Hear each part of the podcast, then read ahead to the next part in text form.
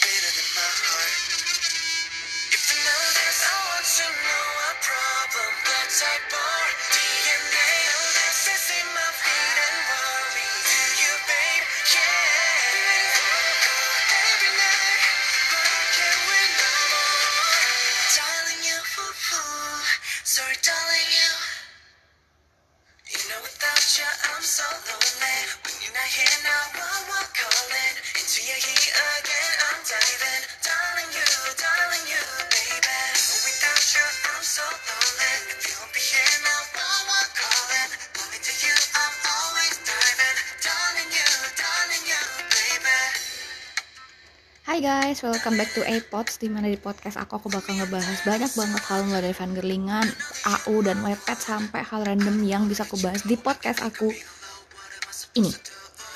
So, apa kabar kalian semua? Semoga kalian selalu sehat ya Stay safe semuanya. Dan buat teman-teman yang puasa, semangat puasanya. Semoga eh, puasanya berkah Semoga kuat sampai nanti lebaran Oke, semangat puasanya kalian mungkin udah denger pembukanya lagunya apa dan apa yang bakalan aku bahas di episode kali ini ya. Ya udah sih mungkin udah pada tahu lah ya. Seventeen eh, ngerilis Inggris single eh, single Inggris pertama mereka kebalik barusan. Judulnya Darling.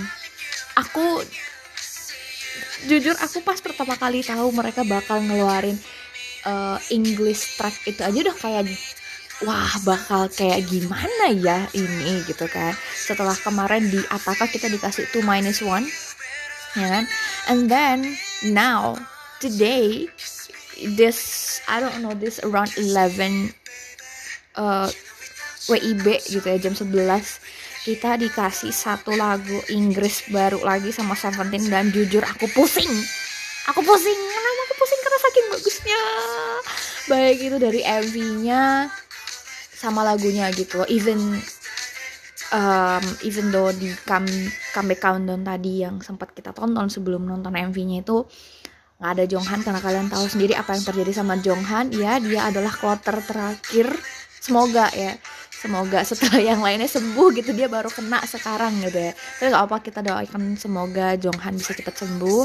Dan um, Wonu sendiri juga ya kita tahu sendiri kondisinya dia sekarang lagi seperti apa masih berduka. Dan uh, mari kita berdoa semoga Wonu dan keluarga dikasih ketabahan. Dan semoga ar um, arwah atau mendiang mendiang mamahnya itu uh, dapat tempat yang baik di sisi Tuhan amin karena dia sudah melahirkan anak laki-laki yang luar biasa baik udah mendidik anaknya dengan luar biasa baik sampai akhirnya dia uh, jadi sumber kebahagiaan buat orang lain amin amin amin amin amin amin Nah, sekarang kita bahas yuk soal lagu sama MV-nya. Pertama, aku mungkin bakal bahas MV-nya dulu. Kalau lagunya pasti bakal panjang banget ya.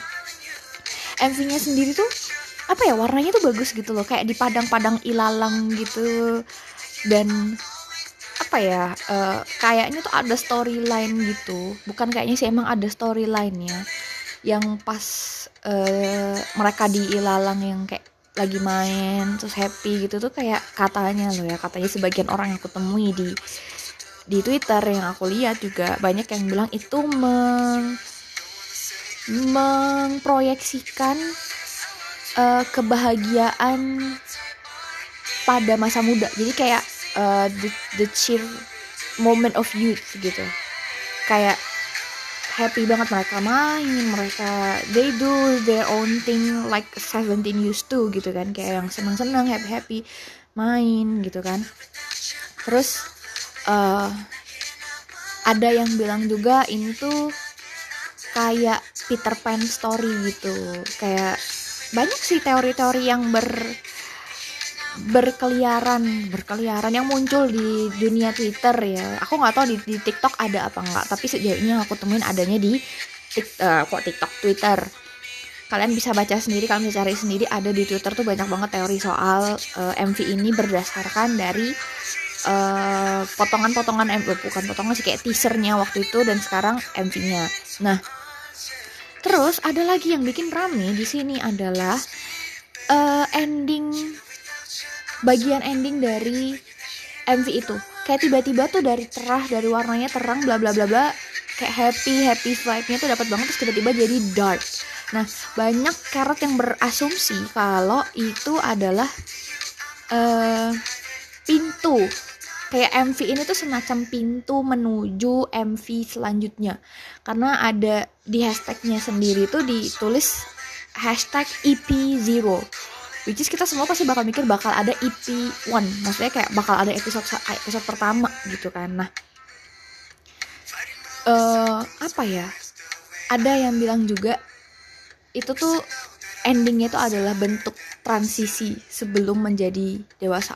Jadi kayak ending the, ending the story itu eh the story ending MV-nya itu tuh adalah uh, awal mereka menuju kedewasaan. Kan mukanya pada kayak uh, ada luka gitu terus tiba-tiba dari dari bajunya dari yang cerah-cerah terus tiba-tiba jadi hitam hitam putih gitu kan. Nah uh, banyak yang berasumsi termasuk aku juga ini bakalan eh oh, bukan bakalan sih ini adalah proyeksi dari um, kedewasaan yang penuh dengan penuh dengan rintangan penuh dengan lika-liku yang bisa bahkan uh, ngasih kita luka tersendiri gitu kan. Nah terus apa lagi ya yang aku tangkap dari MV-nya selain tiba-tiba ada scene Sang Wonu kayak hmm, gemes banget gitu terus yang jadi perhatian aku di awal MV adalah yang pas bagian uh, chorus pertama.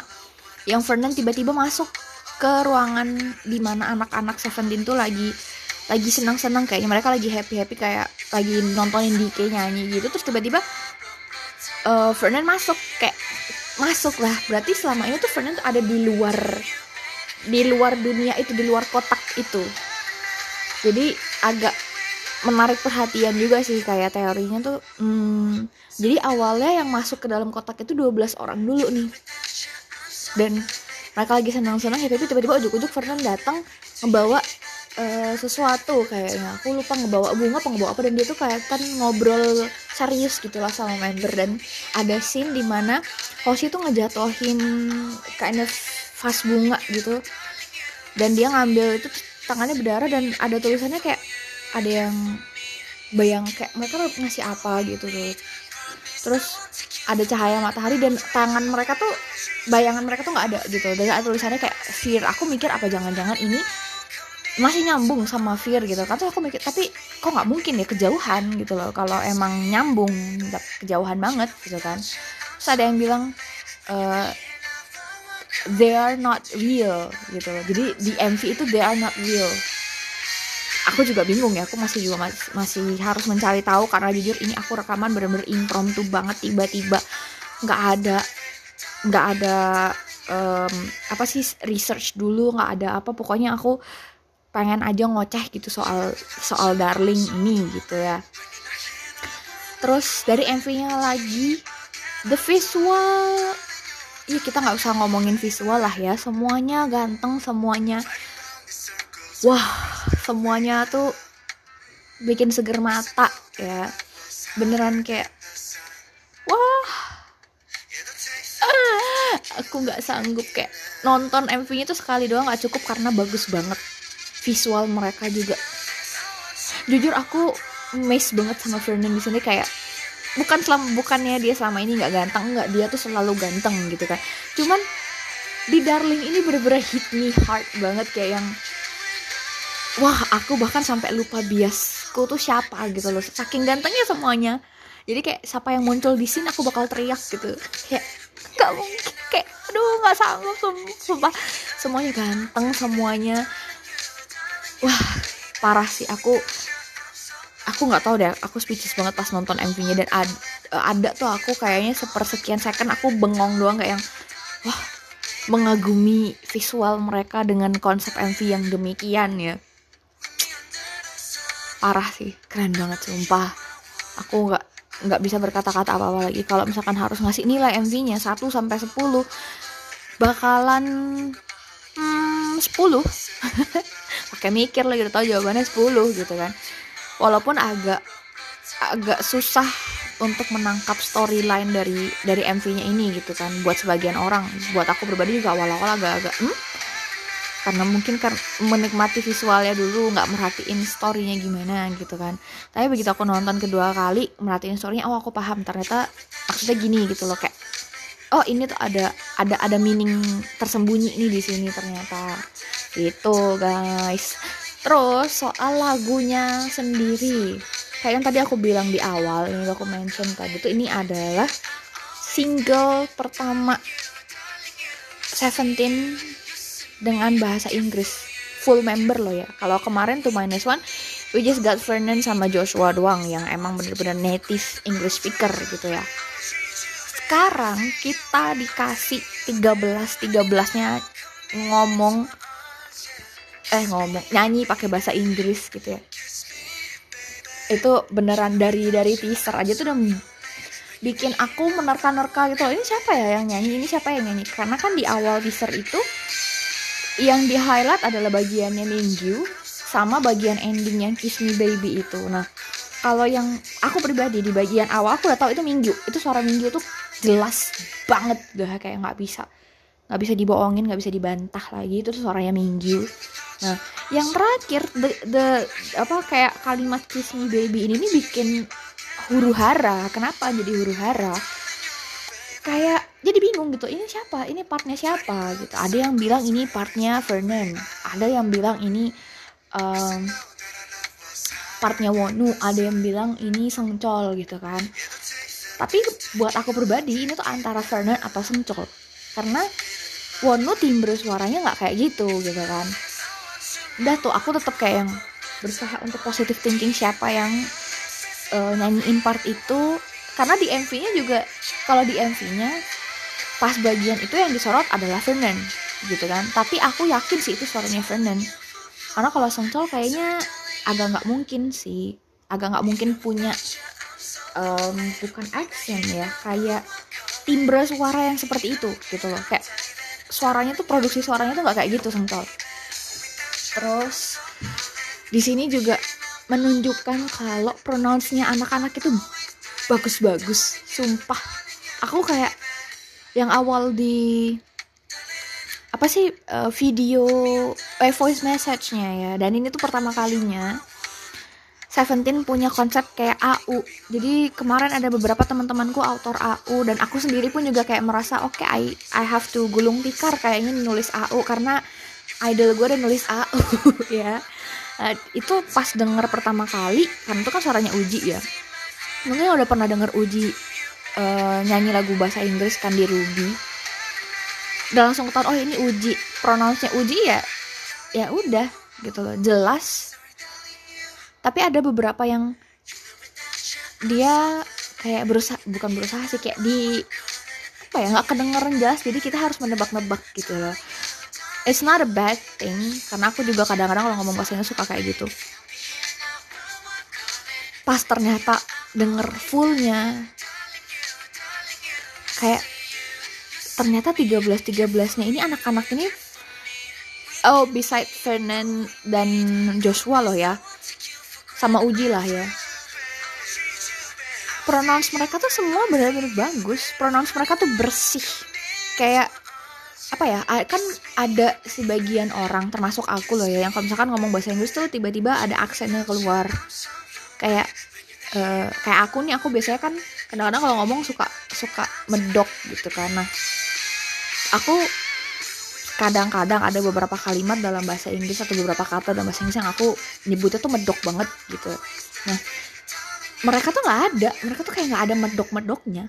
Kayak yang literally bener-bener ya udah bersih. Kayak mereka tuh native speaker gitu loh. Kayak mereka tuh bener-bener English native speaker. Kayak wah speechless sih speechless banget dari pronounce mereka. Em, cukup kali ya ngomongin pronounce kayaknya emang karena emang emang emang bagus banget pronounce mereka gitu loh.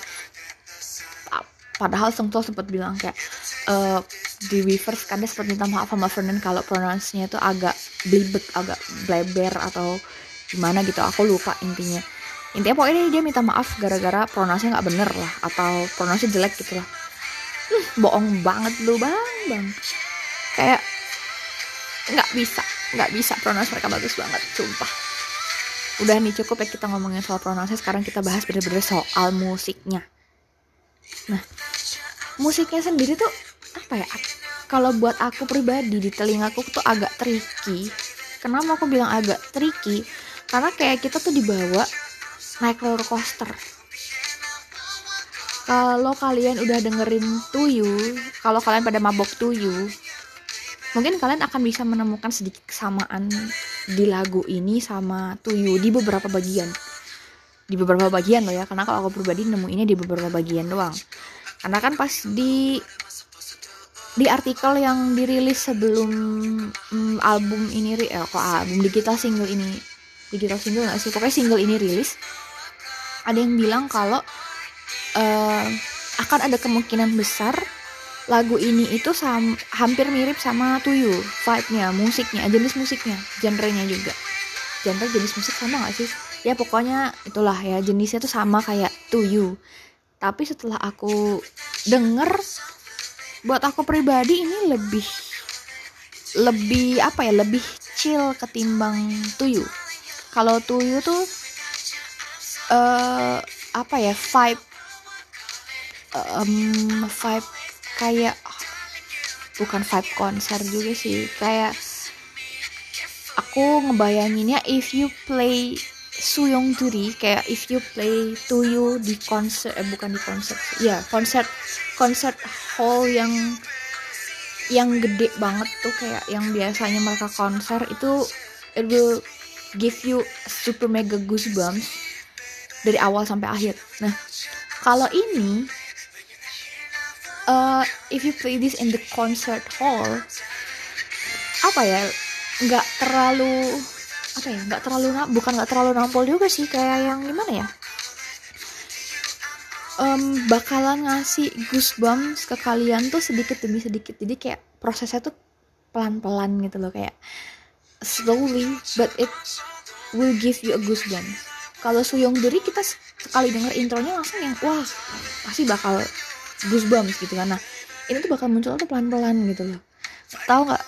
Tahu kan ya perasaan yang kita goosebumps yang kerasa prosesnya gitu.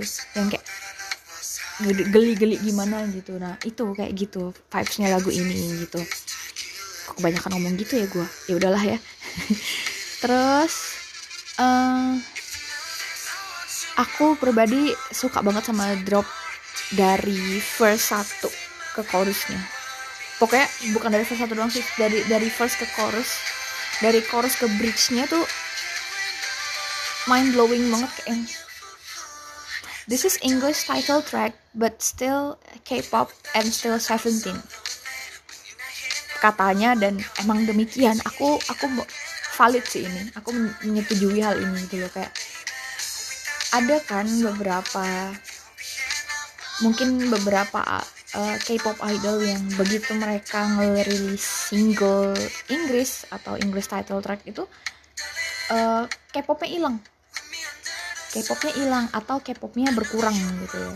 Atau enggak um, musik mereka jadi jadi kind of western banget yang bener-bener kayak pop ngikutin pop dunia atau international pop gitu lah ya pada umumnya. Ini Seventeen enggak gitu kayak kayak ya udah tetap K-pop. Rumus rumus popnya tuh tetap K-pop banget.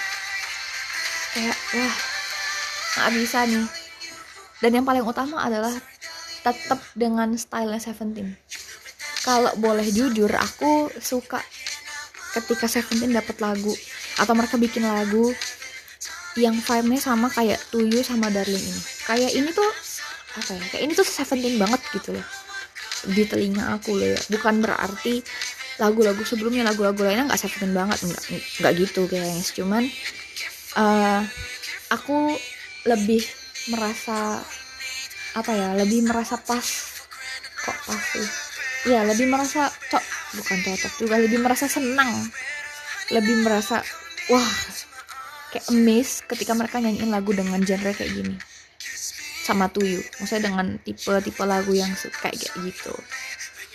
Dan ya mari kita tunggu nanti bulan Mei. Masih belum tahu kan tanggal pastinya tanggal berapa. Tapi hopefully yang bulan Mei ini album bulan Mei ini akan sebang album sebelumnya. Tapi ya pastilah Seventeen gitu ya lagu-lagunya pasti unik. Pasti unik pasti dengan style mereka sendiri ya Seventeen is being Seventeen guys gitu.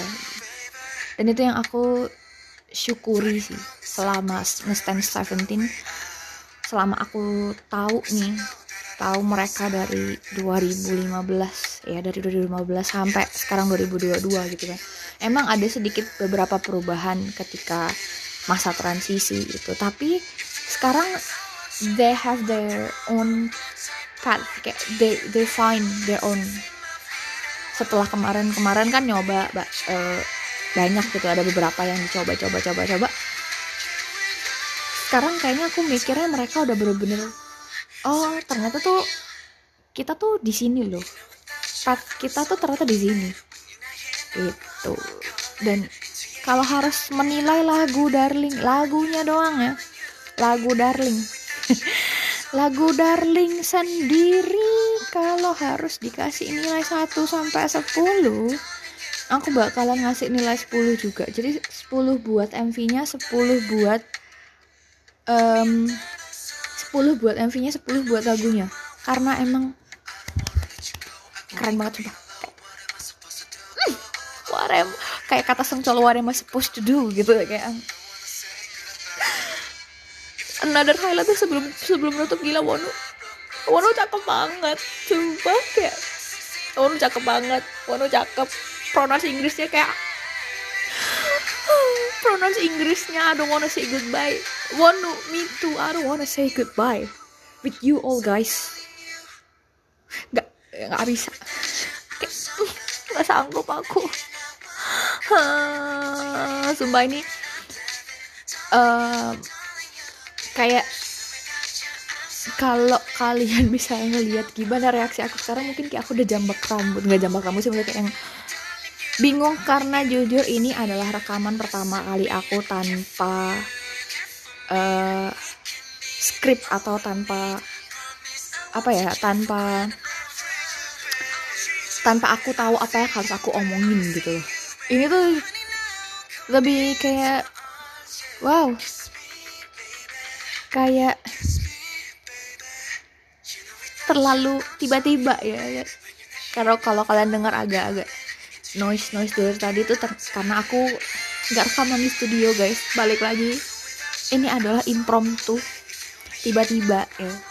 Begitu denger aku pengen oh ya aku pengen ada harus harus harus dibahas cepet nih biar nggak lari. Out idenya out apa um, apa sih vibe-nya gitu. Jadi itu aja iPods episode kali ini kita mendarling bersama. Oh ya. Buat uh, teman-teman carrot uh, yang domisili di Malang yang kalian nonton The Power, uh, Power of Love tanggal 20 jam around jam 3 jam ya around setengah 3 sampai jam 5 jam tujuan. Let's meet there and let's be a mutual dan sampai ketemu di Cinepolis Matos tanggal 20 see you guys.